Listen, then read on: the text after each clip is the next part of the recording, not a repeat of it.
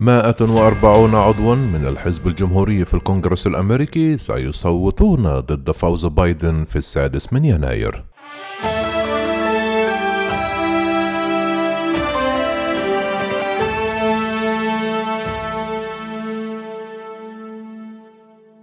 قال عضوان جمهوريان في مجلس النواب لشبكة سي إن إن أنهم يتوقعان أن يصوت ما لا يقل عن 140 من زملائهم في الحزب الجمهوري في مجلس النواب ضد فرز الأصوات الانتخابية في السادس من يناير حيث من المتوقع أن يصادق الكونغرس على فوز الرئيس المنتخب جو بايدن.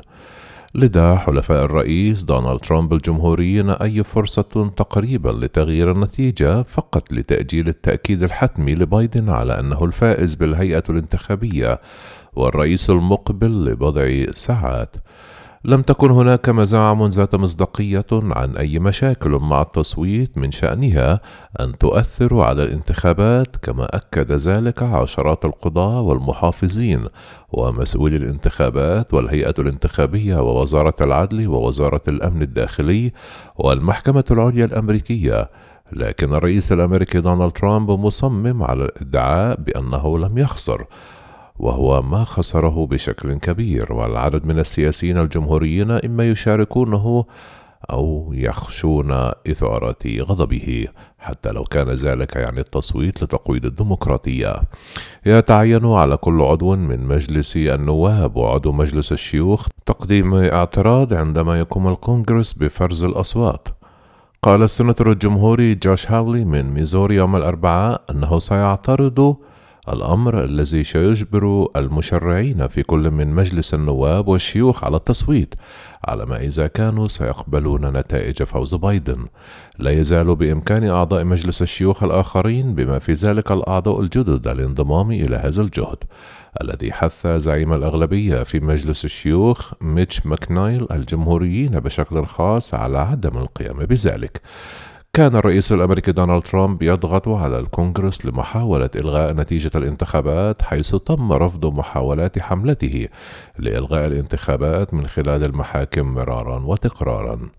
تحدث السناتور بن ساسي عن من نبراسكا ضد هذه الاستراتيجية وتواطؤ بعض زملائه في الحزب الجمهوري في منشور على فيسبوك ليلة الأربعاء وحث الجمهوريين على رفض محاولة الاعتراض على عملية التصديق.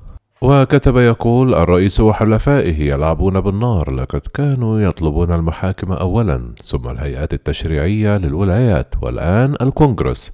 إلغاء نتائج الانتخابات الرئاسية لقد استدعوا القضاة دون جدوى ويدعون الآن أصحاب المناصب الفيدرالية إلى إبطال الملايين والملايين من الأصوات.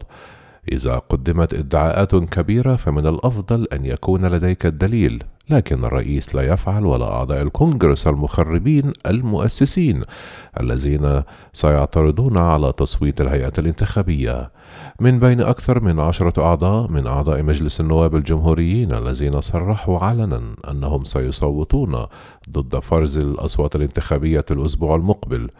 هناك نواب من ولاية ألاباما الذي يقود الجهود وجودي هايس من جورجيا وجيف فان درو من نيوجيرسي. وجو ويلسون من ولاية ساوث كارولاينا ومن بين تلك المجموعة ثمانية نواب جمهوريين من ولاية بنسلفانيا أعلنوا نواياهم في بيان مشترك في وقت سابق يوم الخميس. كما قال العديد من الأعضاء مجلس النواب الجمهوريين الجدد أنهم سيعترضون على عملية التصديق على الانتخابات. بما في ذلك النائبات المنتخبات مارجوري تايلور جرين من ولاية جورجيا وماديسون كاوثورن من ولاية كارولاينا الشمالية ولورين بويبرت من ولاية كولورادو وديانا هارشبرغر من ولاية تينيسي.